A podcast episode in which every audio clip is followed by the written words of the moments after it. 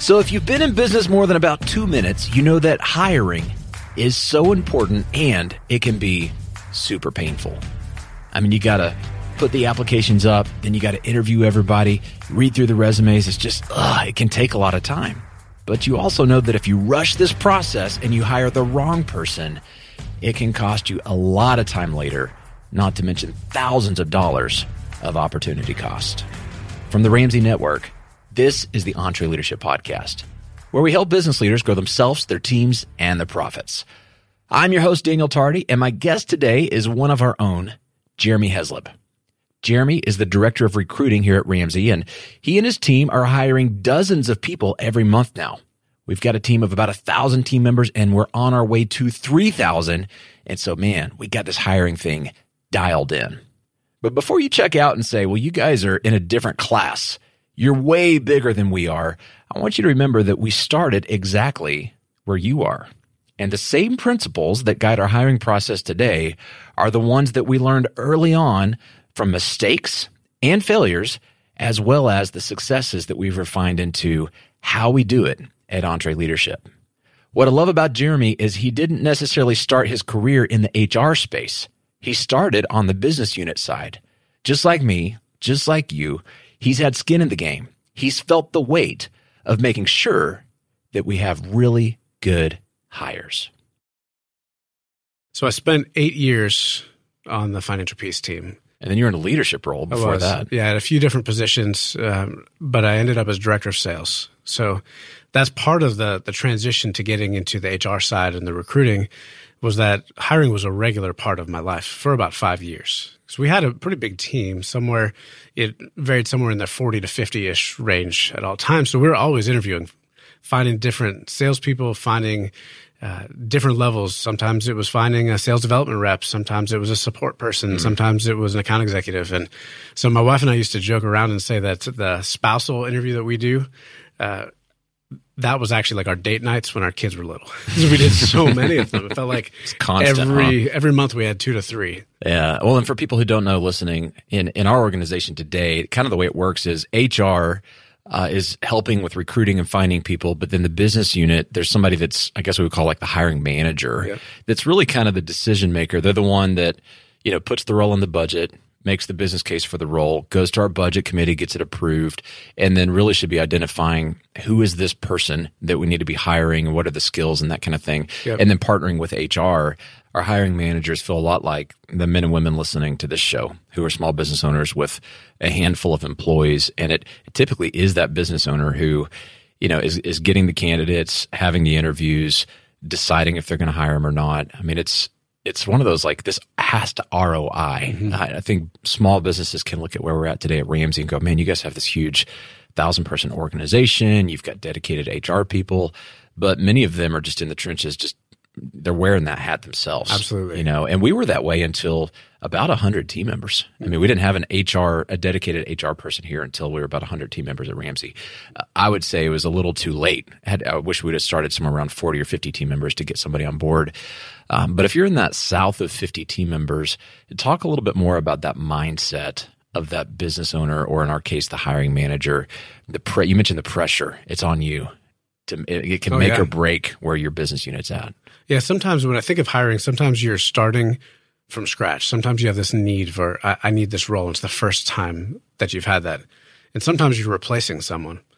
So it comes from different angles. So when you have that that mindset, first you're you're trying to figure out what am I really trying to do? If I'm just trying to replace, maybe I had somebody who was underperforming, or maybe I had somebody who was a rock star, but they're different approaches. If you're starting from scratch, sometimes you're doing some extra legwork than you've ever done before you you know I need this other person to do this task, hmm. and that's when you start thinking about it. And sometimes people are thinking about it for the first time. Uh, that was the thing that uh, really got me whenever I started leading people. And all of a sudden, I'm like, man, I think I got this. I know what to do. And I'm like, okay, you need to hire a person. I'm like, wait, what? Mm. I don't know how to do this. And, and, I like to think the the more time that I've spent in this world of hiring, the more I realize that no one is just born instantly being a fantastic interviewer. Hmm. You might be a solid communicator. It's you kind might, of encouraging. oh, it, it, hopefully it, it was for me because at first I thought, oh, I'm gonna, I don't know what I'm doing. I'm gonna have to fake this, and then I realized, like, oh wait, you know what you're doing because you've done this a hundred times. And eventually I'll be at a point where I've done this a hundred times. And so it gives some freedom at first, mm. but it, there's an intentional plan that you have to take to actually get good at it. You know, I mean, I, I think that's true. And I've, I've hired over a hundred times now. And so I've, I've got the confidence of those reps, but I remember the pressure on that first one, especially mm. or the first handful, you know, cause if you screw it up, it's super high stakes. Right. I mean, if your team is small, you've got five people, you can only afford this one person and they got to pay for themselves. They got to be a stud. They got to take us up a level in how we're doing. You know, it's it's a lot different than, you know, if we're going to go bowling, you go, "Hey, your first one, you're probably going to have a gutter ball, but the good news is another ball's coming up and you just throw another one and you figure out how to hit the pins. You can get a lot of reps in and eventually you're knocking down the pins. It's like, oh, it's fun, but it, it's also a game. Right. And it's a lot of reps. Whereas in hiring, it's like, it can make or break your whole area. Oh, yeah. And it's not just reps, it's a person. It's someone's livelihood. Like you don't want to have to let this person go, especially if they're moving across the country or something. So, how did you in in that space when the, the pressure was really high? How did you give yourself permission to get those reps but still not be sloppy? Well, one of the first things I did was I started shadowing those who have done it a bunch. Uh, I called out, "Hey, I don't really fully know what I'm doing," and and so I started listening. And I sat in on some interviews, even of some people who actually weren't in any area that I was overseeing. I just started seeing how they were asking. And then I started actually really relying on the recruiter. In our world here, I always tell hiring leaders who's new, who are new, like really rely on your recruiter to help guide you through this. Let's talk through what interviewing is like. Let's talk, do some role playing because that's it's for you. It's sometimes the interruption is the extra thing that you're doing. Hmm. Um, but when you're talking to somebody who's a recruiter, this is literally their world. They talk to people every day, all day long. And so it's the combination uh, for myself. I think I stumbled through it for a little bit. I, I think if I was honest, I looked and I, I probably made some bad, bad hires, um, or me both, or lucked out. You know, you look and right. think. sometimes I think that that happens, and you're like, everyone's, oh, that's such a good, good hire, and you're like, I didn't really do anything. They just kind of applied.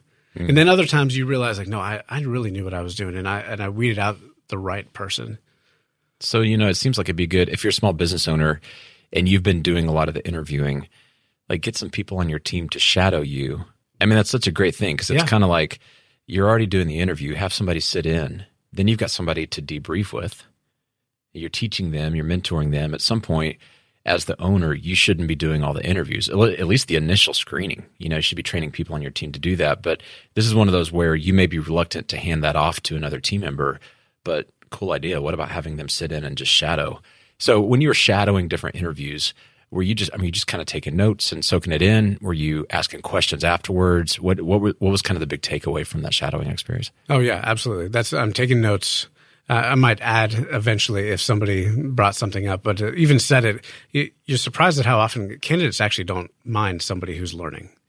Because it actually puts somebody else who you've already said there's somebody else who's uncomfortable in this room, isn't fully an expert. So it kind of softens it. It's not as extreme as you think. Um, but you're not afraid to add on the things that you do know. And then afterwards, you're trying to figure out wait, why did you ask that question? Mm-hmm. What led you to dig in here? And eventually, what you're starting to do is starting to unpack what your style is going to be. Now, you figure that out the more reps that you actually have is what your own individual style. Like for me, I realized uh, at first I was trying to be too like intimidating. And I thought at first I was like, oh, I'm going to have to be the tough guy here. They're going to have to prove this to me. And I thought after a period of time, I realized now just being myself and being fun and connecting and one, it's more, more enjoyable for me. I, look at the end of that time and was like, I really enjoyed this, but I felt like the, the person softened. I started, to, they started opening up more the more comfortable that they, they were with me. And so I started learning, started asking questions, and then also doing some research um, on what are some good questions that people do ask and starting to do those kind of things. Yeah, there's a lot available out there. I mean, if oh, you yeah. if you'll just hold off on just diving into the interview and actually Google around, mm-hmm. find some key questions, have a plan for the process. So that's what we're going to talk about today. You've got uh, hundreds of reps at this point, maybe thousands, in actually having hired people, done it well, not done it well. Yeah. And certainly today, in your seat in HR, leading all things recruiting, you've got this vantage point into this is how we do it. I mean, you've got this thing dialed in and you're training your team on what we're looking for to get somebody from out there looking to possibly come on board all the way into a successful onboarding and being set up and, and on the tee to just really go crush it, to go win with that business unit. So you've got four steps. Now I want to make this clear in EntreLeadership. If you read the book, we have 12 steps to a great hire. This is not four other steps on top of that. Um, this is just from Jeremy's vantage point as one of our top recruiters and having led this initiative. Uh, you almost would say it's the stages or the phases that you go through. Yes. So we're going to break this down. And the step number one is decide. Number two is find. Number three is interview. Number four is train. So let's start at the beginning. What do you mean when you say decide?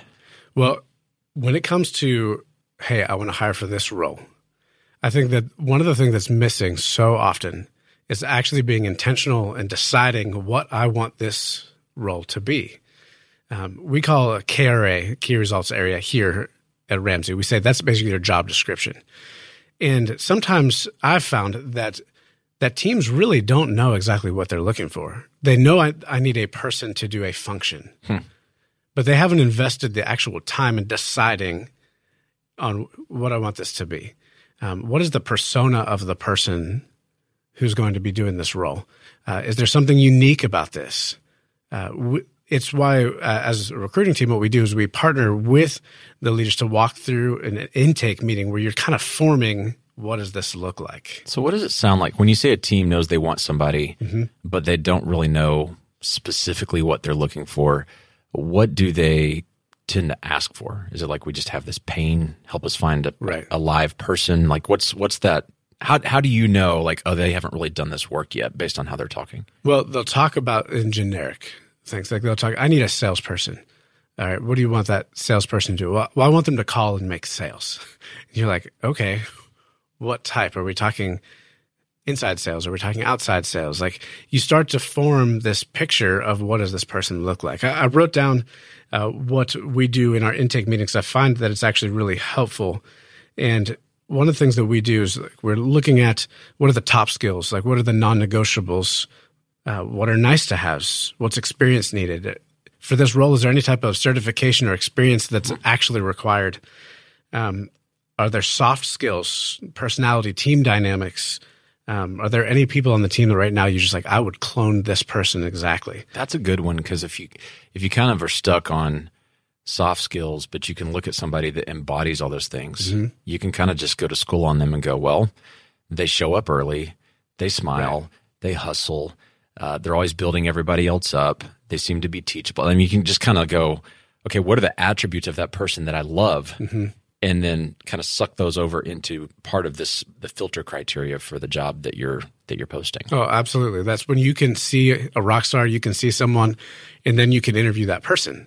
And that's what we'll talk about as a recruiting team. We'll be like, well, can I shadow that person for an afternoon? Can we go to some stand ups, see what that looks like? And oftentimes you can start to hone in on why this person does well. Well, and I think that that's the key. Why do they do well? You're answering that question. What? May, why are they a rock star? You know, if you just tell right. somebody, "Hey, we're looking for a rock star," it's such a vague. It sounds good, right? But it's it's super vague and nebulous, and you got to go. Okay, what's the ingredients of a rock star? Right. What are the character qualities? What are their skills? Why do we call that person a rock star? And I think it's difficult because you know it's just it's taking time to sit down and think and to develop a vision for the role. And I know I've been guilty of that before where I've been that guy going, I need a salesperson and I don't have time to sit down and think. But if, if you don't do that thinking work and actually build out the role and work and partner with your recruiter in this case to really give them a super clear vision, they're going to go hire somebody and then they're not going to be a fit.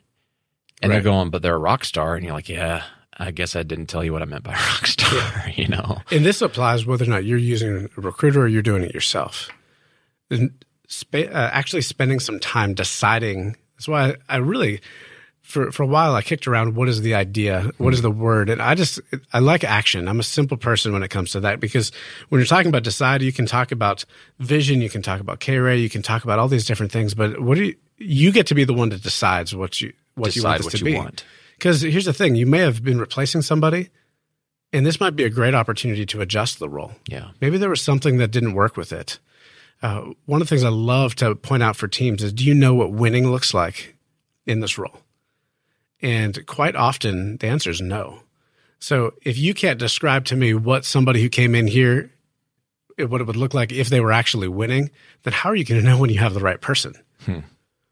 And so there's there's things like that that when you're diving into um, the deciding phase of hiring, yeah, there's a lot of kind of soul searching. There's a lot of brainstorming. There's filling up whiteboards of impact. There's deciding what results would look like. Because ultimately, at the end of the day, when you start to interview people, you're going to want to know when somebody's actually could fall into this this category. Because mm. you want to set people up to win. Do you find in that decide phase that it's helpful to spend time thinking about why you haven't hired this person yet? You know, I was just I was coaching a business leader earlier this week, and and they were talking about business development as an area they need more salespeople, and they're still doing a lot of their sales.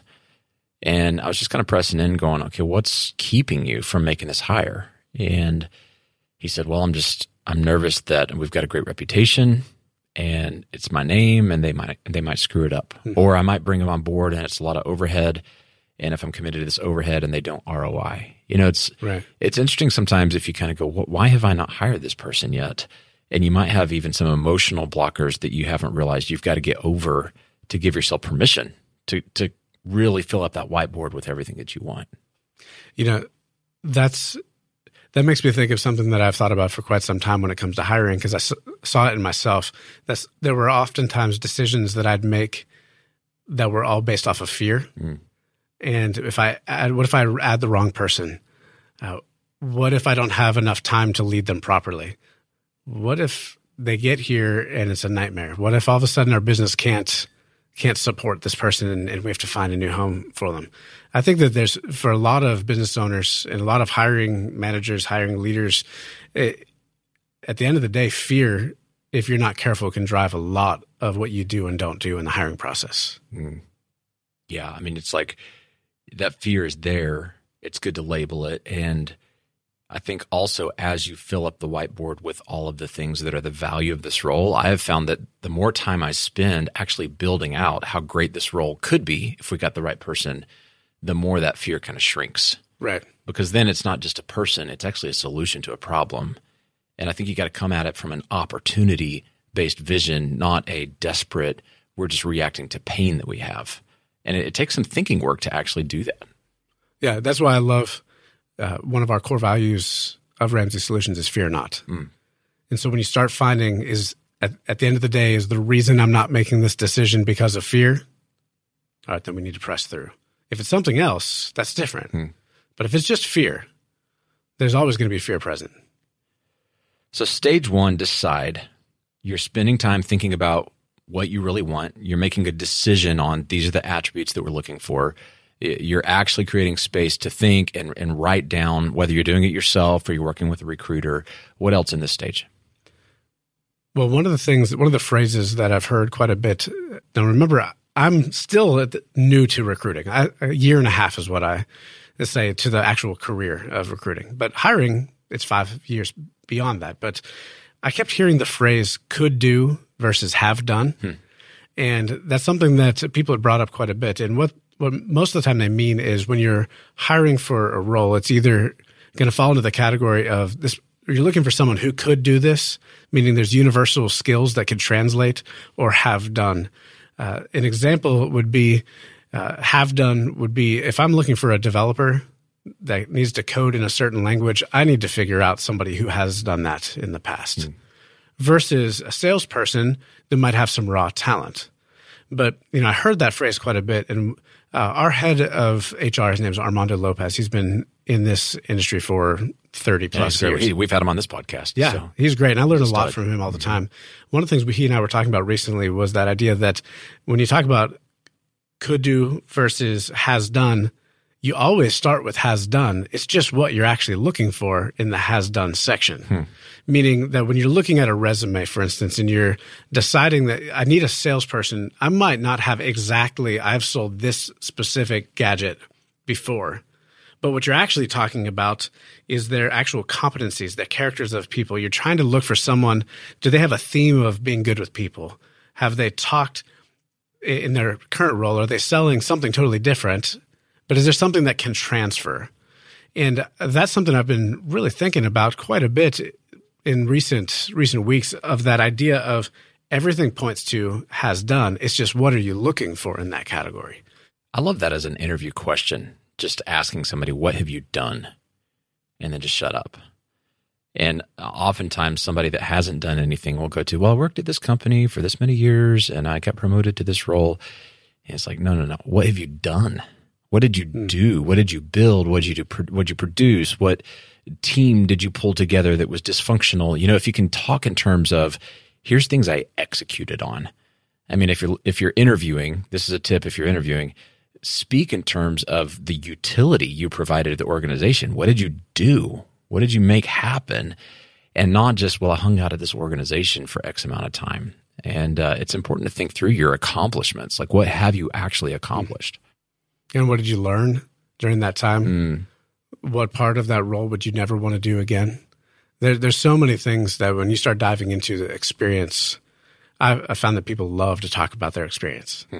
Uh, if they're not very self aware, sometimes they'll talk a little bit too much in this area as well that can be a warning flag as well. Yeah. So step one is decide, and once you've decided this is exactly what we're looking for, next stage is to actually go find that person. Yeah, absolutely. Yeah, that find stage, you can think about it in a few different ways. Some will call it sourcing. Uh, talking about how do you attract talent. There's a mm-hmm. lot of terms we use in recruiting, but at the end of the day, you're trying to figure out: Am I using an internal recruiting team? Are we running with it?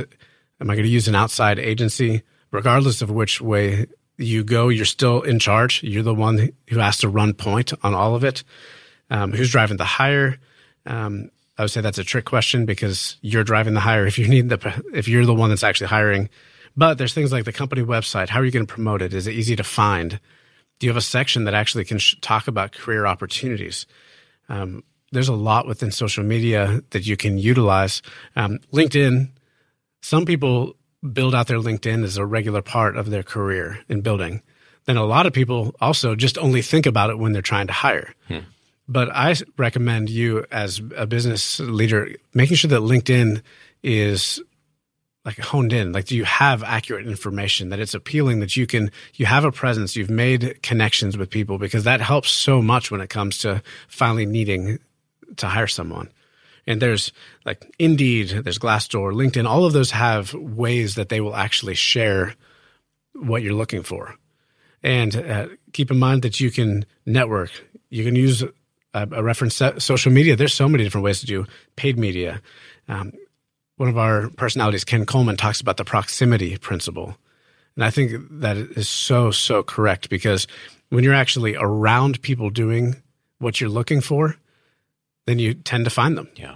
So you mentioned social media. I know we have an Instagram handle that's Ramsey Careers. Mm-hmm. And we're just populating that with a lot of fun stuff about what it's like to work here. I think that's a really great resource. I mean, if you're not at the size of a company where you can have a huge HR team and tons of, you know, website dedicated to updating and recruiting and all that kind of stuff, but just an Instagram that's oh, totally. about your company. What do you, what kind of stuff do you put on there? What have you found to be effective? We found that there's a lot of engagement. You just show real life. We show teams celebrating. We show what we actually do. We have a lot of teams that do stand ups in the morning. It's just a fun environment to see uh, when we have special speakers. Um, Jess, who runs that part for our team, she does a great job of just trying to be present and finding out what's going on and being around and letting people know. Yeah. Uh, because it makes us you want your company to feel like you're real. Mm. Sometimes there's this time where you put this image, but nobody ever just wants like this big, big company that's unapproachable. No, you want the people who you can sit there and talk with. Um, I do a lot of culture interviews for people who are candidates who are coming through as kind of the final uh, stage. And I tell you, almost every single time somebody asks if Dave is around, hmm. ask, is he present? And and sometimes I'll ask, why do you ask that? And they'll say, well, we never see our CEO. Hmm. And he's just not around. And I'm like, well, Dave leads our staff meeting every Monday. Uh, he's present in the lunchroom uh, almost every day, and he's he's around, and that's a rare thing. And that's something that we need to be celebrated that is that there is an open door for regardless of your level of leadership, whether you're on the operating board or you just got here, we're all just real people working. And when you can set that up and show an environment like that, people want to be a part of that. Mm. It's really key to contrast. You know, a lot of people that are coming in and they say, we never see our CEO. I imagine often are coming from a place in corporate America that's just a massive machine and doesn't really have a heart and they're kind of a unit of production. But small business, men and women listening to this podcast, mostly small business owners, two to 200 employees. Guys, we have a unique opportunity to contrast our small family, fun, we're real human culture against these big corporate companies where people just feel like they're a cog in the wheel. It, it, it's one of those things you almost take for granted. Like, well, yeah, we're just small. We're just us. But highlighting that, highlighting the upside of all of that, you know, that, hey, we're not like corporate America. And I remember we used to put in our, our postings all the time. Like we, we wear jeans to work and uh, we work across from the mall in case you need to go shopping on your lunch break. And I mean, we just put these fun things in there that you wouldn't expect to see in the posting on a big corporate you know, job posting, corporate site job posting, you know, but totally. let them see your attitude and your swagger and your your humanity is really what you're saying. Yeah, when you have fun events as a company, it's not hard for somebody to take a picture and show that. Yeah, put it up. Yeah. Okay, so you got to decide and then you got to find. I want you to talk more about our, and we talk about this a lot in EntreLeadership, but in addition to Indeed and LinkedIn and posting on the website, social media, uh, we really encourage our team. We found that some of our best hires come from friends of current team members. You know, and we incentivize our current team members. We actually have a bounty program that says, "Hey, if yeah. you go find somebody um, that becomes a fit here, you know, we're going to pay you a lot of cashola Absolutely. to say thank you for finding somebody that's a stud." Uh, talk more about that program. Well, the employee referral program is what a lot of companies will call it. But at the end of the day, we want exactly what you just said you know who are the thoroughbreds that we need to be in here and we'll we'll say keep the donkeys out keep those people out. Because i think that's just as important as knowing i know this person they applied uh, i don't think that would work. Um, but it's creating an environment where we're celebrating that that we're that we we have a, a program where we literally give $500 cash to somebody. It's something that in our staff meeting uh, once a month we'll celebrate it and say this person was referred by Daniel Tardy and stand up and count count your money and uh, it's celebrated. We all cheer. Yeah, we have a lot of fun with it. We do. We have a lot of fun. We actually, for developers, we pay two thousand um, dollars. Just as as a plug, we're always looking mm-hmm. for good technology mm-hmm. and and creative as well. But those are two areas that we're always looking for. You know, we do that because our people who are on our mission really are the guardian of our culture. And there's only so much you can really get insight into somebody in an interview process, even if it's lengthy, even if you have a lot of interviews. But somebody who's on our team who has done life with this person or seen them outside the context of right. interviewing where they're putting their best foot forward they're really good at being able to say if you if you make sure they know that we're counting on to do this. I mean, you got to have some vision casting for your team here, but they're your best resource to be eyes and ears for who would be a great fit. Go get them and encourage them to come on board. And then who doesn't need to be here? I emailed you a couple months ago. I said, "Hey, this guy applied. Don't hire him. See me if you need details." And you just wrote back, you know, 10-4, got it. But like you and I know and we've we've been together so much that we just it's like we don't even have to have a conversation because there's something going on in this guy's life where it's going to be a problem if he's here. Right. You know, and you really want to get your team to think like owners and think about it's all of our job to help make sure that our culture is shaped and improved by who we collectively let in and who we collectively make sure that we keep at arm's length. Yeah, there's people who we'd call the thoroughbreds. They tend to hang around other thoroughbreds. Right. That's part of how we keep driving and how we keep having uh, experiencing growth in our own lives. So it's encouraging the team to look around to see who's already present in their life and, and calling out. Uh, I've I've referred a lot of people here over you know over the last 10 years and what I've found is how great it is when you see someone who you're like I know you would kill it in that hmm. role and then they get here and um, referring of like friends of friends too. Keep in mind that if you create an environment where you're talking about this, it's present of what um, what you do you at a when you're having conversation whether it's at church or friends or on a softball team you're always kind of looking mm. For who could join join the team. Yeah that's good. It keeps that family vibe. It keeps that hey we're in this together. We're not here just to punch a clock and have a job. We're in here. I mean you spend a third of your working a third of your life is working with people.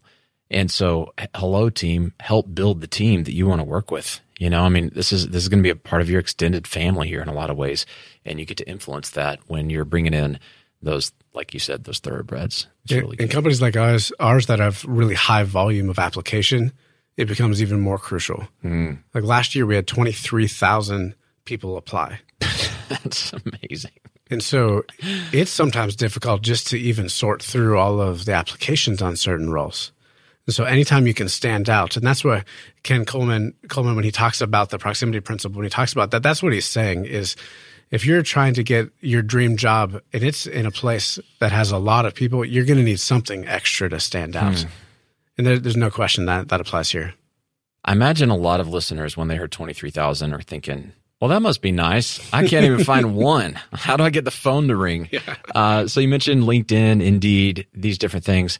Um, but what do you say that person who's just going, hey, we're we're in a more remote area, or yeah. we're not in a big city like Nashville, or we're not necessarily high profile like Ramsey. What's the best way that we find our people? At the end of the day, you find your best people by looking where they are, investing time to find out where the people that you would like to to hire are, hmm. and actually being around them. The networking thing especially when you're a small business and you don't have a big platform, you don't have radio shows. Uh, where uh, I interviewed actually somebody earlier today who they said, "Well, Dave mentioned we needed developers on the radio," and so I knew. And I sat there and thought, as we were preparing, that I was going to talk to the small business owners. I thought, man, not everybody has yeah. a Dave Ramsey. 15 million radio listeners. Yeah, they can just put the call out. Yeah, that's yeah. that's not what most people's experience is. But you know, those early days, Dave talks a lot about uh, hiring people who he went to church with, or there would be somebody's uh, a friend of his kid who they, they said, "Man, this person is just working. He's actually working three jobs for no reason. He's just a hard working. There's some kind of grit to this person. You're just kind of paying attention." And so, I think sometimes when you invest the time to find people, maybe it's partnering with a local school where you ha- if you have positions that are a little bit more entry level, you're looking for some people right out of college. Um, sometimes it's just networking with other business owners. Uh, sometimes it's just showing up to their our career fairs. There's there are places out there, um, but I also think that using LinkedIn is a, a pretty big big tool these days. And there's actually different levels of what you can do on LinkedIn where you can actually reach out to people and you can do special searches to find what profiles are out there.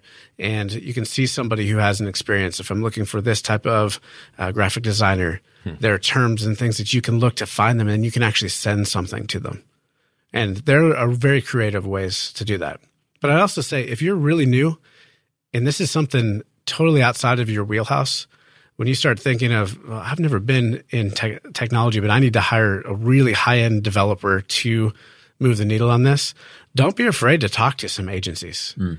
Places around who actually are spending their time, their energy, their money working to find the people to help them place. Because oftentimes that's where you can make a good hire. You still have to go through all the other the parts of the interview process and you have to own all of that. But but don't be afraid to outsource that piece until you can do something on your own. Hey, your small business has a lot of the same challenges that mega corporations do, but without a huge finance team to solve them. I mean, who has time to juggle different apps and programs to manage your cash flow? Well, that's where Found comes in. It's business banking plus easy to use financial tools, all to simplify small business finances. Found has all the features you want in a business bank account and none of the stuff you don't. No minimum balance, no opening deposit, and no hidden fees. You can sign up for Found in just minutes. It's easy to access on desktop or mobile, and you can customize your account to organize and manage your funds. Plus, you can create and send free invoices right from the app, so you can get paid quickly and easily.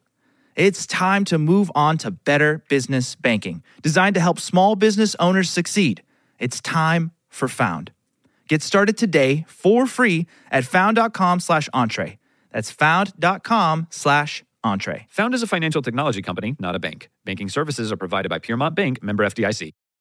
Here's a math refresher. There are only 24 hours in a day, so you and your team need to streamline time consuming tasks to focus on the activities that make money. Smart businesses are realizing that to reduce headaches as they scale, they need NetSuite by Oracle.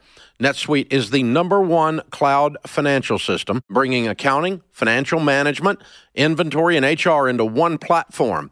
With NetSuite, you can reduce IT costs because it's cloud based. You can cut the cost of maintaining multiple systems because you've got one source of truth. It's a big deal. And you improve efficiency by bringing all your major business processes into one platform, saving time and cutting manual tasks and errors. So join the more than 37,000 smart companies like Ramsey Solutions that have done the math and are boosting their efficiency with NetSuite. And right now you can download NetSuite's popular KPI checklist designed to drive the right behaviors for your business. Absolutely free at netsuite.com slash Ramsey. That's netsuite.com slash Ramsey to get your own KPI checklist. So you got to decide, then you got to find applicants. Mm-hmm. Um, then the third phase that we get to is the actual interview process. This is where kind of the 12 steps kick in in Absolutely. EntreLeadership. And there's, we're very thorough. Uh, we spend a lot of time because we want to make sure that we're getting not only a great culture fit, but a great skill fit. Um, and that we don't ever rush into the worst hires I've ever made is when I was in a crunch and I had to hire fast. Oh, yeah. And every time I fired fast, I ended up having to let somebody go Mm-hmm. or we're stuck with somebody that's like, oh, it's not quite working, but it's not bad enough to fire them, you know? and it's just, I wish I could go back. There's so many times and just tell myself, just wait. The right person is around the corner. Just wait. Uh, so that's part of why we have so many steps. But when you guys get to the interview process, um, unpack a little bit what that looks like here for our hiring managers and, and you guys as recruiters, because it, it really starts to ramp up once we've got somebody that's kind of like, hey, we got a fish on the line, and everybody goes into action mode on the interview process. Yeah. Yeah. When we talk about it takes some time, we talk about multiple steps. I want to be clear that we're not just dragging out just to drag it out. Uh, you know, we'll be f- quick within the steps because we want to be efficient. I think in the early days of hiring, we used to probably lose some people just by how long, but sometimes that was because we just didn't have That's a really good point. That uh, taking a long time, I, I should restate that we're not trying to take a lot of months, right? We're trying to have a robust enough exposure to this person. So if you got 12 steps that each take an hour, for example, you could do one hour a month. It's going to take you a year, or you could do one hour over two weeks. Uh, in 12 different times and you're cramming it in. So it could, it could be shorter in the calendar, but you still need to make sure you've got that you're thorough, I guess is what we're saying, right? Yeah. Oh, yeah, absolutely. And do multiple in a day, even. Mm-hmm. Um, you know, if we talk about our actual process of what we do here, I thought that might be helpful just to, Yeah, to lay out. Here's what it is. If you have just a normal person applies, then what we do is the recruiter or somebody will review the application. And from there, we've added in a lot of skills challenges and just one like a skills challenge for maybe a, a developer or a designer So like, what's an example of that? um, okay, so you're a writer who just applied. Well, there's going to be some kind of writing skill Like an assignment? assignment that's going to hey, show us what you can do or submit your portfolio if you're uh, a graphic designer. There's something like that. Now, contrast that if you're like in sales, then now we're going to send you a video, like you're going to do a video interview. What we've done with this is it has given us some FaceTime. You actually get to review a video. You may invest five to 10 minutes reviewing those instead of actually having another step of taking an hour. That's a way that we've been able to be efficient. Now, that's only applicable to certain roles. Not all of them could do a video. So the sales thing, I like that because it. I mean, you could get twelve videos that are five minutes long, and you knock that out in an hour. An hour. But you learn so much, Right. When somebody how they present themselves, their body language, the way that they enunciate, their vocabulary. I mean, being able to actually answer a question on video. So, like, what's a que- do you have them answer like one or two questions on the video? Yeah, we typically it's like somewhere around two to three questions. Yeah. and they're all centered around how would you do this, or it's something where you can process very quickly, describe a situation. Um, I love anytime that you get the opportunity for a salesperson. to try to sell you something on the spot. Hmm. Somehow you just look, but ultimately what you're trying to do is you're trying to figure out how they communicate. And this was without any prep. You know that they don't know fully what they're doing, but you just kind of get them this raw, real, quick snapshot of the person and that has helped us quite a bit in the area of sales. It's a lot of fun to have. You know, you can have a good time with this. I remember uh, CJ McMinn on the Entree team. He's a stud, one of our sales advisors, and he was interviewing, and I was just, I, I was kind of trying to feel out, like, I'm not sure if the guy's got the X factor. And I had a water bottle in front of me. I said, "Hey, time out. Sell me that water bottle." he goes, "You serious?" I said, "Yeah, sell it to me." And dude, he just goes straight. I mean, doesn't even miss a beat. And he's like, "Well, how often do you drink water?" I'm like, uh, not as often as I should have. And he's like, asked another question, asked another question. But I mean, he, you know, at some point he said, okay, would you, he asked for the sale and I pulled out my wallet and we had a, we were kind of laughing about it at that point. But I wasn't looking for like, obviously he doesn't have a presentation and had the time to put together on all the benefits of this water bottle. But you're looking for somebody who's one, they're going to have fun with it. Two, they've got personality. Right. They're, they're going to just roll with it. Like, can you throw them a curveball and they just, you know, they're quick on their feet and they just go, yeah, let's figure this out. I wasn't looking for a perfect sales presentation. I was looking for his, uh, does this guy have heart? Right. You know, is kind of what you're trying to feel out. But it's fun in those tests. To, it, it's not always about acing a test. Now in developing, that'd be different. Like you need their quality of their code is super important. Um, but some of these more personality, soft skill things or a sales type thing, you know, just feel, feel out like what kind of person are you? you know, and, and create a little test that gets that kind of experience in there. Yeah, you're right. If you're a developer, you're going to actually get basically a score when you're done, and that's going to dictate whether or not you can or can't do that role. Mm. Or if there's going to be a high trajectory, low trajectory, that kind of thing, a lot of teaching. Um, but after that skills challenge or video interview, that's when there's an HR phone screen that we do.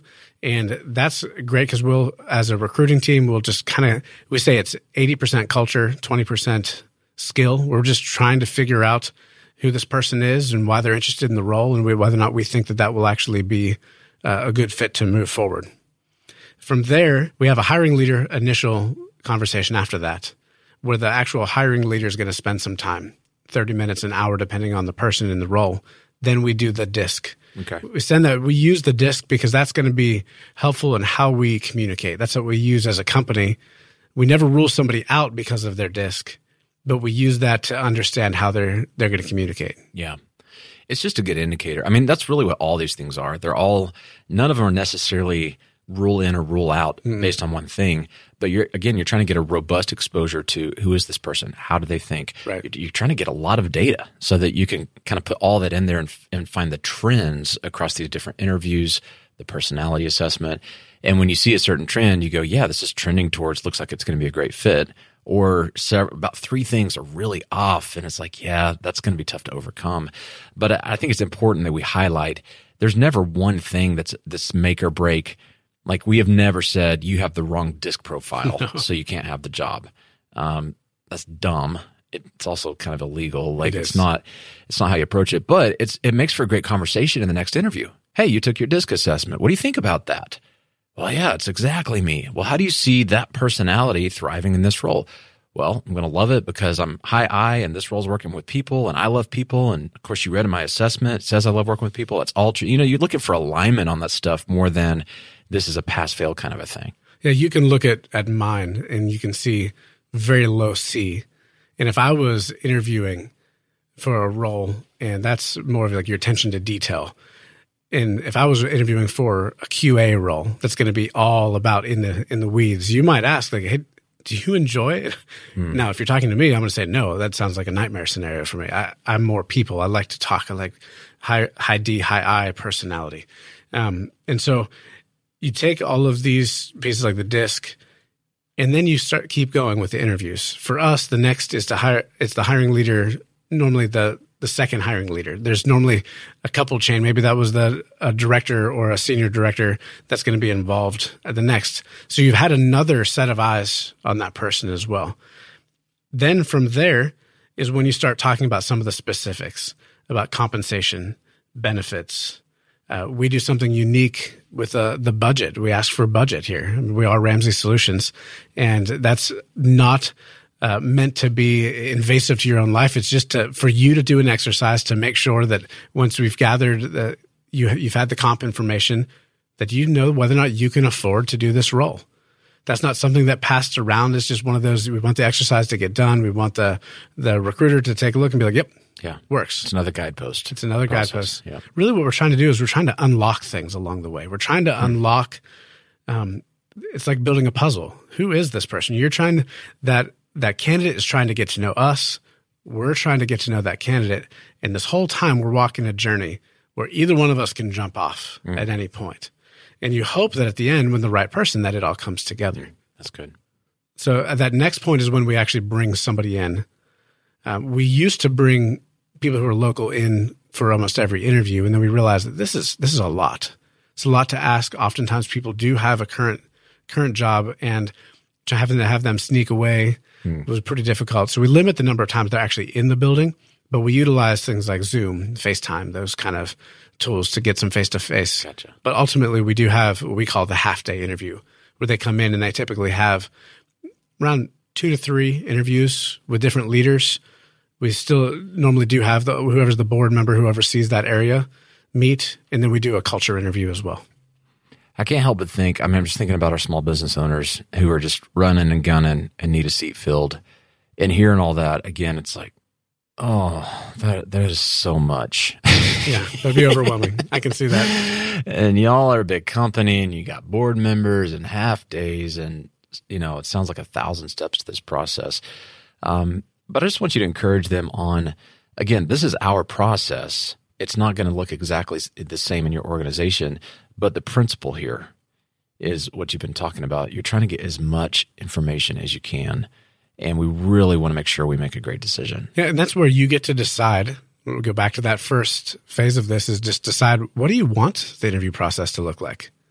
Like you get to make this up. There's no rule book that says what you have to do. There are companies out there that do one interview and they hire, and uh, that's not something I'd recommend personally. But you get to look and say, all right, I feel like if I meet, maybe I'm going to meet twice, so that way we cover a couple different topics, and then I'm going to have this other leader or this other person I respect uh, meet, and that's going to be the interview process. What you want to do is make sure that you spend enough time that you actually start to reveal who the person is, and for them to fully understand the role and ask the questions that they have as well. Yeah. Yeah. You do get to decide. You have you have authority and you're sovereign in that regard if you're the owner. Um, I want you to say a little bit about this dynamic. We've we've talked about this a lot through the years as we've been growing.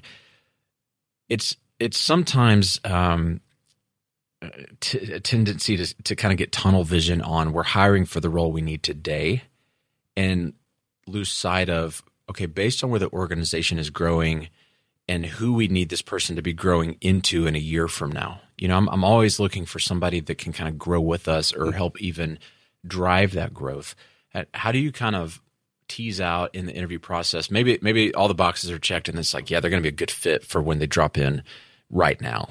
But do they have a propensity towards self development and growth? Are they the kind of person who's going to be maturing over time and, and helping lead the organ, whether it's in a formal role of leadership or just like culturally helping us lead as we go forward?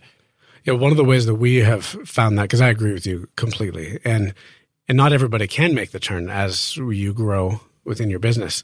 We've isolated that there are five things that we hire for, and I've found that when you when all five things are present, that is extremely helpful for understanding the growth and potential of that person. So we say that we hire for people who are hungry, humble, smart. We hire for their skill and also their fit. Okay. Now, those first three, humble, hungry, and smart, they might sound familiar if you've read the book The Ideal Team Player from, by Patrick Lencioni. That describes the humility and, and it actually talks in depth. I highly recommend that book if you're hiring people because that is has been the most helpful book that I have used for hiring. Because you get this idea of what does humility look like? Uh, are they just all ta- talking about themselves? Are they going to be a nightmare to work in a team? Or are they going to work with each other? Um, do they have hunger? Is there this drive that you can tell that they want more? That they are looking. There's a difference between I'm looking for the next thing, and it's someone who's just asking about what, what are the opportunities? What does this look like to grow? How do I succeed? There's a hunger element that's present. Smart is people smarts, not intelligence. We're talking about Did they know how to, to read the room? Did they connect well with others? You build those three and you, you kind of assess from there and you get, and you have people who are excellent in those or even good or excellent in all three of those. It's a pretty big deal. Then of course there's the skill. They have to have a skill to, to do the job that they're actually going to take, take on. And then fit separates into two categories, the team fit and the company fit. Both are important. Fit feels a little squishy. Like, how? Do, what are you looking for when you say fit?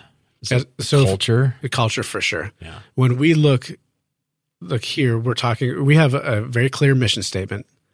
Then we also have 14 core values. So we always make sure that every person who's interviewing has had a chance. Uh, we do it at, at minimum in the culture interview when they're here on their half day to talk about the mission statement. What does that mean? Uh, Ramsey Solutions provides biblically based common sense education and empowerment that give hope to everyone in every walk of life. Every person who's come on board has heard that mission statement. And then when we've talked about the, the core values, we know that there are some key ones that every people, uh, every candidate will always hear. Those are ways that you can help people to one self select if they actually want to be a part of that, but also you give them an opportunity to, to, to answer the question, well, what does that mean to you? Mm-hmm do you like does that resonate with you what does that mean to you when we talk about being a part of a crusade when you do that and then the team fit there's just this element of does this work in this environment do i have a group of people who's just extremely serious and i'm going to drop this extreme practical joker in the midst now maybe we needed that dynamic because it was kind of a stuffy team but you want to make sure that there's going to be a fit with the leader who's going to be leading, whether that's you or somebody else, and the actual person. There has to be something that's like, I want to actually spend some time with this person. Guys, this is why we harp so much on core values. Like, if you don't have those core values landed, you can't use them in the interview process, and you end up getting people on board that are not a good fit, but totally. you don't know why because you didn't use that as a filter. I really, you know, the core value one, it's super important that that's coming up in the interview conversation. And you've got to be careful because you know, you, you've talked about this. The experience you have with them in the interview is the best you're ever going to get them. So if you go, you got to be careful how you ask the question. If you say, "Do you like this core value?" What's everybody going to say? Uh, yeah, yeah, that's great. Versus, we're on a crusade, and here's what it looks like: we're crazy. We get out there, we take bullets. It's hard. It's emotional. It's draining sometimes. We're doing work that matters. There's a spiritual component to it. How's that feel to you? Um, ah, that's interesting. If they say something that's more of a hesitant or just shallow answer, like I'm going to drill there versus somebody going, Oh my gosh, are you kidding? That sounds like a dream job. Like the old place I used to work, not to knock them, but it was just kind of boring. But man, I want a place that's on a crusade. I want to do work that matters. I, like if you see them light up around a core value, you can get a technically positive answer on how do you feel about this core value that isn't lighting up you know and I, th- I, think it's really key that that's a place that you camp and figure out on the culture fit piece are they really going to be excited about your core values? Not just in the interview process they knew about them and they said yeah sure i, I could do that. Um, that that's a great indicator that they're not going to be a good fit. Totally. And keep in mind that passion looks different for everyone. There are some people who are very passionate and they are outspoken. I, I, can tell very clearly when you are passionate about something. But when I started interviewing developers, I started realizing passion looks a little bit different. It might mm. be quieter, it might be softer.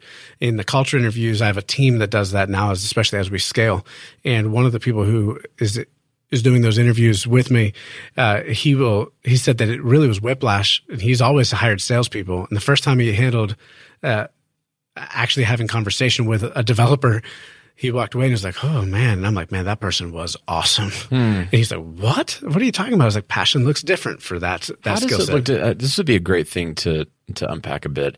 Somebody who doesn't have a gregarious personality, how do you pick up on what passion looks like for them? How do you decipher whether it's passion and a more modest personality, or no, that's just a lack of passion? Right. Yeah. Sometimes. Uh, I I definitely have been guilty in the past of judging someone from I wanted more out of them. I wanted their face to show. Now, most people when they're passionate about something, they light up. You can see them they sit in their chair a little bit differently. They their hands start moving. They start talking passionately about it. Um, if I'm ever curious whether or not somebody is passionate, and this is like this is how much you get out of them. Maybe they've said the right things. Maybe they're a pretty more monotone personality, um, but you're like, okay, the words that they're saying, we're talking about, they're really bought in. Like they're living in our world, like they're living the principles. They're they're connected to the core values. What I found a way to find out if they're actually passionate is to find some other area that they are no question are passionate about. What's a hobby?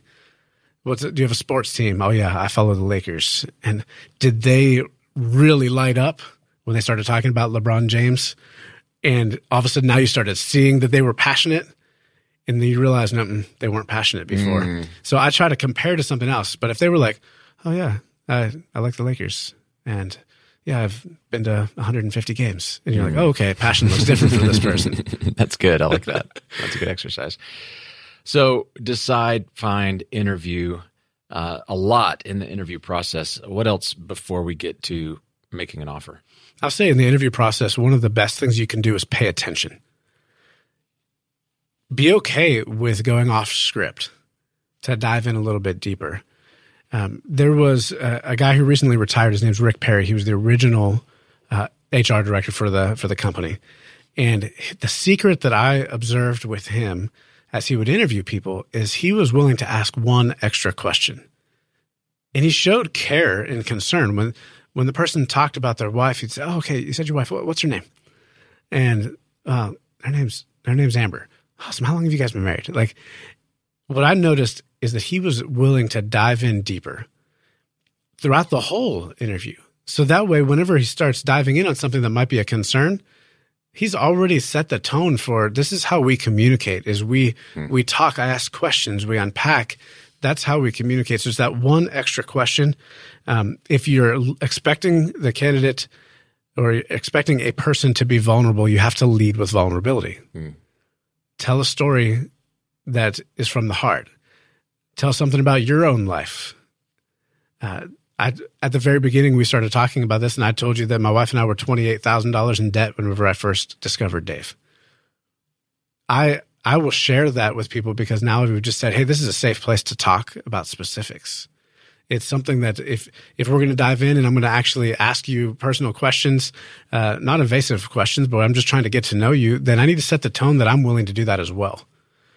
And um, you know, one of the things that when Dave talks about oh, in EntreLeadership, it has those 12, uh, was it 12? 12 steps. 12, 12 steps. Yeah. Yep. Uh, I love the one in the, the one that's right up there is prayer. As a person of faith, I, I really spend time, uh, you know, asking God, will you bring me the right people? Will you help me to discern uh, whether or not this is a person that's supposed to be around? And there's a, a phrase that people use all the time that I'd shy away from and it's when my gut says not to. Hmm. And the reason I say to shy away from just saying my gut says is because I bet if you spend time actually talking about what your gut says, it's actually probably just something tangible. Hmm. Yeah, I agree. That's right. There's a reason that it's in your gut but we don't usually we don't have words for the tangible piece just because we haven't taken the time to unpack exactly. what is that gut feeling why yep. am i feeling that you process it a little more you, you get to something that's very concrete yep when i first hired uh, my first assistant i didn't know what i was doing so i was asking around what should i hire for and i got this whole list of people and i was I would say that I'll just kind of know when the right person's here. And I saw a resume of somebody. Uh, her name's Meredith, and I looked in and saw that wow, she was a Division One college basketball player, and wow, she has all these excellent. Like it wasn't that she had been an assistant for all these years, and whenever I met her, there was like this instant connection of like, wow, I really think that she could do a fantastic job with this. Well, years later, if I unpack, you know, I know I said in that, oh, my gut says she's the right person for this role. Well, why did I actually know that she was the person? One is I knew that I had a team of around 50 people who I needed somebody to be able to communicate with that held a presence. Hmm. That need to say, all right, we're all going to go do training in this room. I wanted somebody to be a representation of me. That's a very tangible thing. Um, there was a competitiveness that I, I'm a competitive person. I wanted somebody who wanted to win as who was going to be my partner. So when I spend time looking now and realizing why she is so fantastic, and now she's actually supporting one of our uh, operating board members and doing a fantastic job, I can write out exactly all those things I said back in the day where my gut feels. Mm. And really, they were very, very specific things. Mm-hmm. So you're learning to articulate what the gut feels are. Learning to articulate what the gut feels are. That's that has such broad application, not just in hiring, but really in all decision making in business. Mm-hmm. Pay attention to your gut, but then really it's like interrogate what is that feeling and and get some time to get words and and be able to articulate it. That's and good. if at the end you still feel like something is totally off, go with it. If something's off, something's off. Maybe you don't have the skills yet, or you don't have the the ability to articulate it, but go with it meaning d- slow down slow down. go with what your gut's saying which is pump the brakes. Yep pump yeah. the brakes. Mm. don't rush. Rushing in this interview process is your biggest enemy. Yeah no doubt. So we get through the interview stage. We get to the point that we make an offer. Uh, i know early on i like and i think this comes from sales. Like when you close a deal they got the product you got the money and you're moving on to the next sale. Uh, i've made a lot of mistakes in not really onboarding, almost seeing the offer as the finish line for the process. And it took me a while to go, come on, Tardy, that's their starting line. And like they're they're about to come on board and merge their career into your entire organization and you've got you've got 90 days to really set them up for success or if you don't, it can really be a trajectory towards failure or a miserable first couple years. You know, so you guys talk a lot and, and you've trained our business leaders on how important this is. And HR here is just incredible uh, at helping facilitate making sure that our onboarding is world class that there's lots of vision, there's lots of clarity for the candidate, um, there's lots of excitement and welcoming them on board, making sure that they know where everything's at and, and really how to be set up for success in their roles. So the fourth step in this is train. And, um, you know, it's it's one of those words when we hear it, you go, yeah, I mean, training for the job, right? Uh, but you think it's so much more than that. Tell me about that. Yeah, you, you use the word onboard, which is really it could be you could call it onboarding, but I like the idea of train because all right, it's go time now.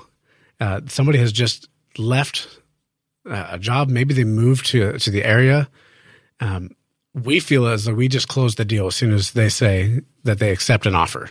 Well, what's their experience like getting here? They they probably have a lot of questions because they're going to ask questions about all right, where do I park? When do I show up? What who's who's who? How am I I to have a fob in our building to get in? How do I actually do all of these things? They have a million questions. So what we do is we have a person that helps transition somebody here they're gonna as soon as they accept an offer, very quickly they're going to start getting a series of emails that's really just helping them to know hmm. that they've made a good decision. Like a liaison that's going to mm-hmm. be their their point. Person. They're going to be their guide. We have yeah. a point person. They're going to have a cell phone number of someone who they can call. Now, oftentimes the hiring leader by then has already shared their cell phone as well, um, but they're going to talk through. Some people they might have just need to sell their house. They're finding new schools. There's all these different things that are transitioning. Uh, if someone in the area, um, that they might not have any of that. Mm-hmm. So oftentimes we have people in different different stages. So we're trying to get them here. We do a two day onboarding that is done. They spend two days with HR, and they get to. Dave stops by every time he's he's coming by in the morning, um, just says hello. Uh, they love that. Um, they get to our first day. The first thing that they get to do is they get to sit in one of our staff meetings. Um, we have arrangements where different board members, different leaders across the company will come do different talks. We talk about the org structure. Um, we walk them around the building doing tours. We actually have a game that we do to try to find different things just to make it fun and, mm. and inviting. Uh, we do a lot of different things. We roll out the the books, the required reading, um, but then we have these two days, and then we we celebrate them. And then when we turn them over to the hiring leaders, there's an expectation that they already have a plan in place of how they're going to train. Um, you know, t- 10 years ago, we weren't very good at this. I was going to say, two days of HR. When I started, there was about two minutes of, okay, there's your phone. Uh, the IT guys will come by sometime this week to turn your computer on. Right. Uh, good luck. I got to go. You know, it was just, it was, it was so scrappy back then. Um, and if you're a small business owner, you might go, we can't do two days right now. Yep. But again, what you're saying is you've got to be super intentional at this stage. You've got to set them up for success. And so what are the ways that given your environment, given the time that you do have, you can make sure that their first day on the job is an incredible experience where they're getting set up to win, not just they're parachuting in and it's like they're they're confused, they're frustrated. And this is where we talk about this a lot with EntreLeadership. If you're a leader hiring a new person, you got to spend a lot of time and it's actually very inconvenient and you should expect a decrease in your personal productivity early on because you're investing that. You're front loading that investment into one of your most sacred resources, which is this new team member. And they're not really, it's not really going to pay off until month two or three or so where you're going, all right, I'm kind of back to my regular schedule. They're in a rhythm and now they're starting to produce. And so if you're trying to get to that, that ROI point in day three, you're going to be sorely disappointed and they're going to be miserable. Yeah. And I, if you, when you're a small business, it's sometimes it's just, you start with the basics. Do they have a place to sit? Do they have a computer that's ready to go? Does it make it seem like we've been planning and thought about the fact that they're going to show up? Is there a little sign that has welcome, welcome Daniel Darty to the team? You don't have to overcomplicate this. It's just being intentional and actually just spending time writing out what a schedule could look like. Even if that's, you need to go read this for a little bit. Hey, watch this. Go shadow these people for a little bit. Hey, you're just going to walk with me for the next couple days. Just by putting a schedule together that shows that I've thought about it, that's that's a great experience, and it might be way better than anything that they've had before. We got we've gotten to the place that now we not only have the two day onboarding, we have thirty days, sixty day, and ninety day check ins. Uh, they're clear of books to read. Um, we do this to empower the the hiring leaders who are now leading them to to do check-ins along the way. Make sure that their process didn't end when we got them in the door. That we show that we're intentional. Uh, we still have right now times uh, where Dave spends with every team member right around the 90 days. We're starting to change that a little bit, do more quarterly to have groups of people, but it's face to face time with with Dave. Uh, his son Daniel uh, spends a lot of time with people as well. We're giving the opportunity to talk straight to you know, the heads of the company and yeah. and get to talk to to Dave and ask him questions. And just that piece alone, uh, really, people love that. It's like a good exclamation uh, point at the end of that process. Hmm. So ninety days in, they've been onboarded, and then now they're really running right. So four stages. You got to decide. Then you got to find the right person.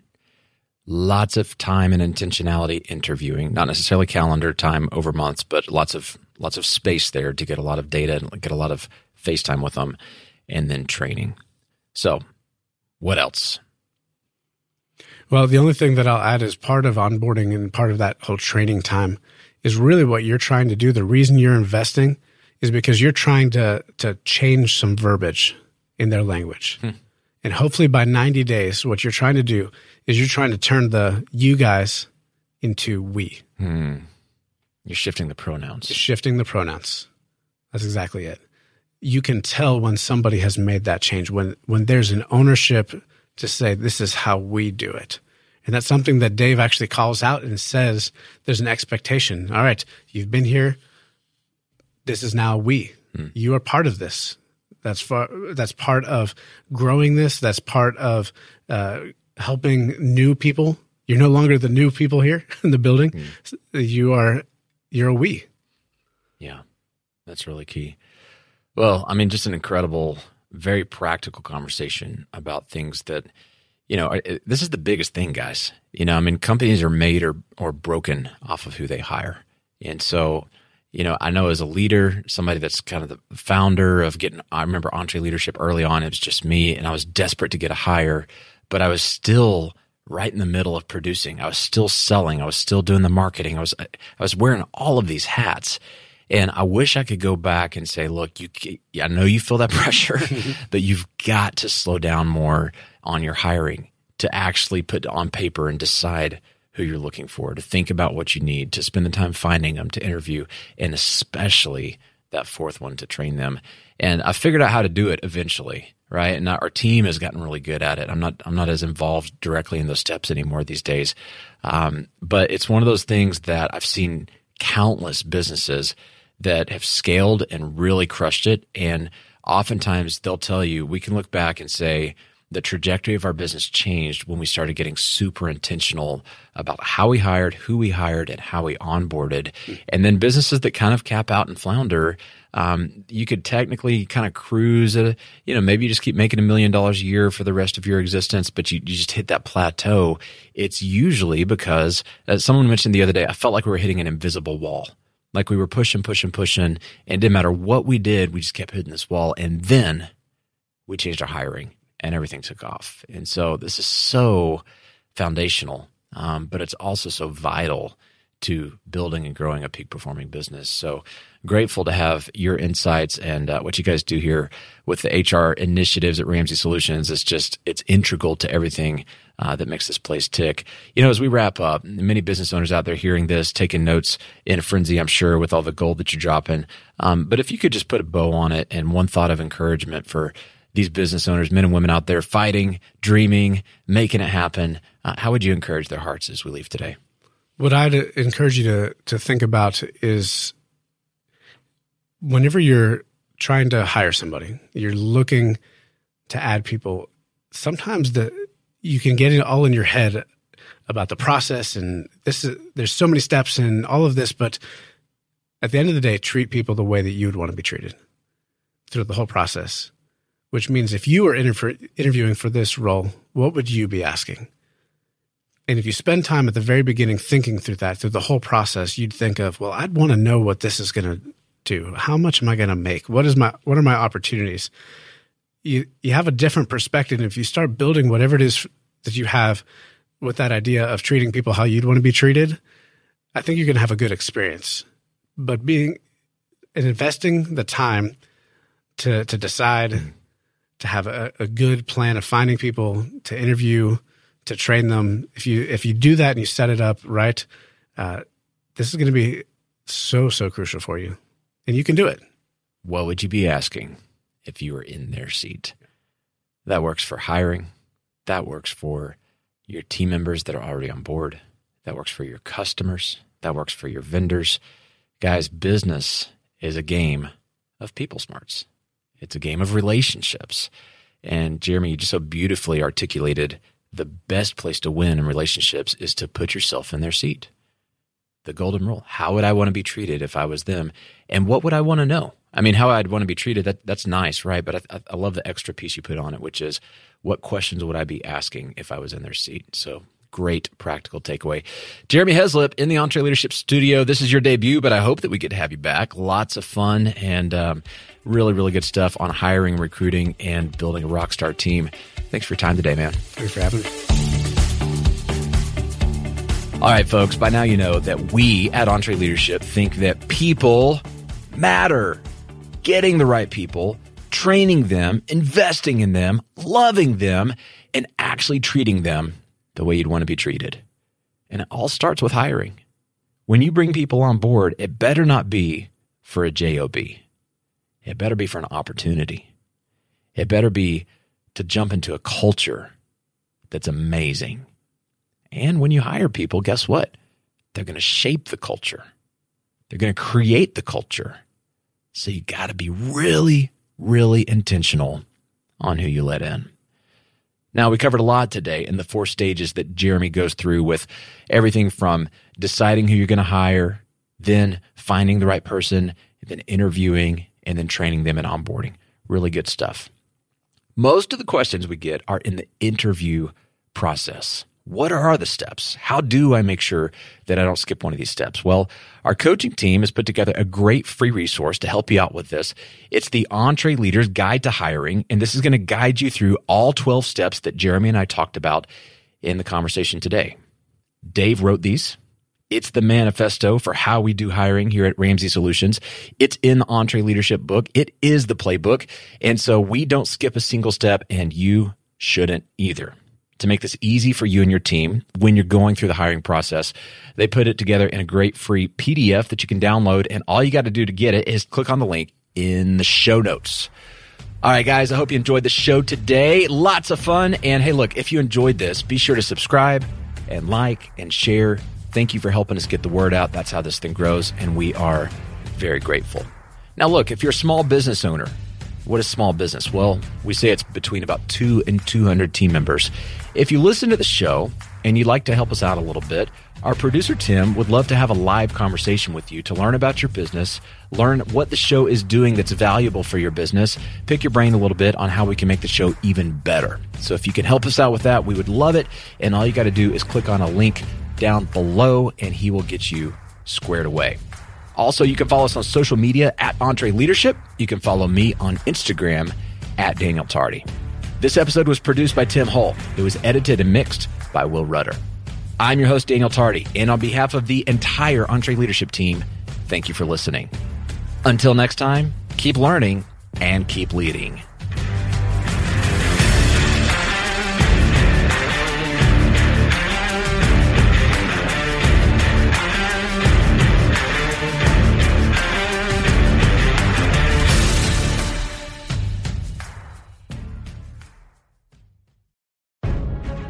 If you enjoy this podcast, you should check out other great podcasts from the Ramsey Network, like The Ken Coleman Show. Are you doing what you were born to do? I'm Ken Coleman, host of The Ken Coleman Show, where I give you practical advice to help you discover your purpose and then map out a plan to get you there. From accounting to advertising, from plumbing to production, you were created to fill a unique role, and the world needs what you have to offer. Join me on The Ken Coleman Show wherever you listen to podcasts.